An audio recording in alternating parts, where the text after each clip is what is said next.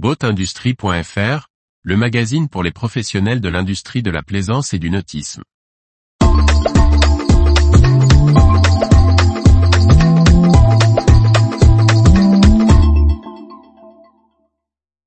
Terre de lin. L'ambition n'est pas de remplacer intégralement la fibre de verre. Par Briag Merlet.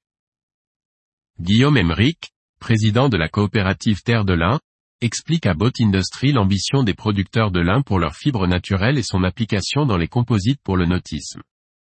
Il souligne les blocages à lever et les horizons de développement nécessairement lents. La coopérative Terre de lin, qui regroupe des producteurs de lin français, s'implique depuis de nombreuses années pour le développement de la fibre de lin comme fibre naturelle dans le domaine du composite. Après diverses applications comme le catamaran We Explore de Roland Jourdain ou des voiliers Morito du DB Marine, son président Guillaume Emeric fait le point avec Boat Industry sur la maturité de la filière et ses ambitions pour le nautisme. Comment Terre de Lin en est-il venu à vouloir entrer dans le marché du nautisme? Actuellement 80% de la fibre textile part en Chine et en Inde. Ce n'est pas quelque chose que nous avons voulu. Nos clients sont partis. Même si on a gardé quelques clients en Europe, notre idée était d'être moins dépendant de l'Asie, et je suis convaincu que l'industrie textile ne reviendra pas. On travaille donc sur le composite depuis une vingtaine d'années, avec des réussites dans le ski avec Salomon, mais aussi dans le vélo. Mais cela fait très peu de volume. Dans le nautisme on a commencé à travailler avec Kairos, l'entreprise de Roland Jourdain, puis avec IDB Marine, via Kairos, et récemment sur le catamaran We Explore construit par Outre-mer pour la route du Rhum. Avec tous ces projets, on a prouvé que c'était techniquement possible. Quels sont les blocages à lever pour le développement du lin dans le nautisme? Les gens ont peur du naturel. Comme toute évolution, il faut bien y réfléchir et la méfiance est saine. Il faut faire nos preuves. Le monde agricole et de la première transformation est très différent de l'industrie. Mais des législations vont se mettre en place et il y a potentiellement un gros marché. L'objectif est de valoriser le lin et de trouver le modèle économique. Pour le textile, le lin se négocie de gré à gré, mois par mois.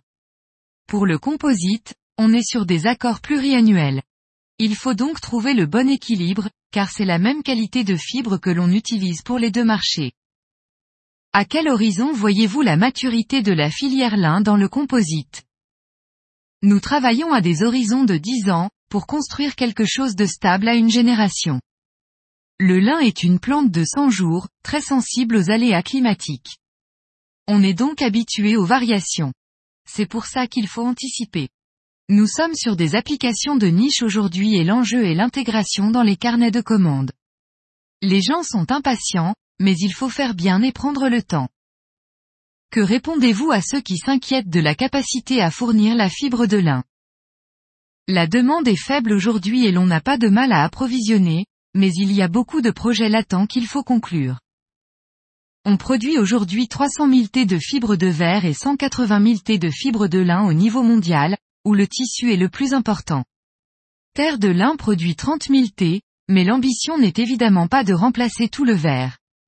Il y a 10 ans, le marché produisait 100 000 T et aujourd'hui 180 000 T, car la demande a augmenté. Aujourd'hui, on est entre la RED D et la production, mais la filière est structurée pour investir. Retrouvez toute l'actualité pour les professionnels de l'industrie de la plaisance sur le site boatindustrie.fr et n'oubliez pas de laisser 5 étoiles sur votre plateforme de podcast.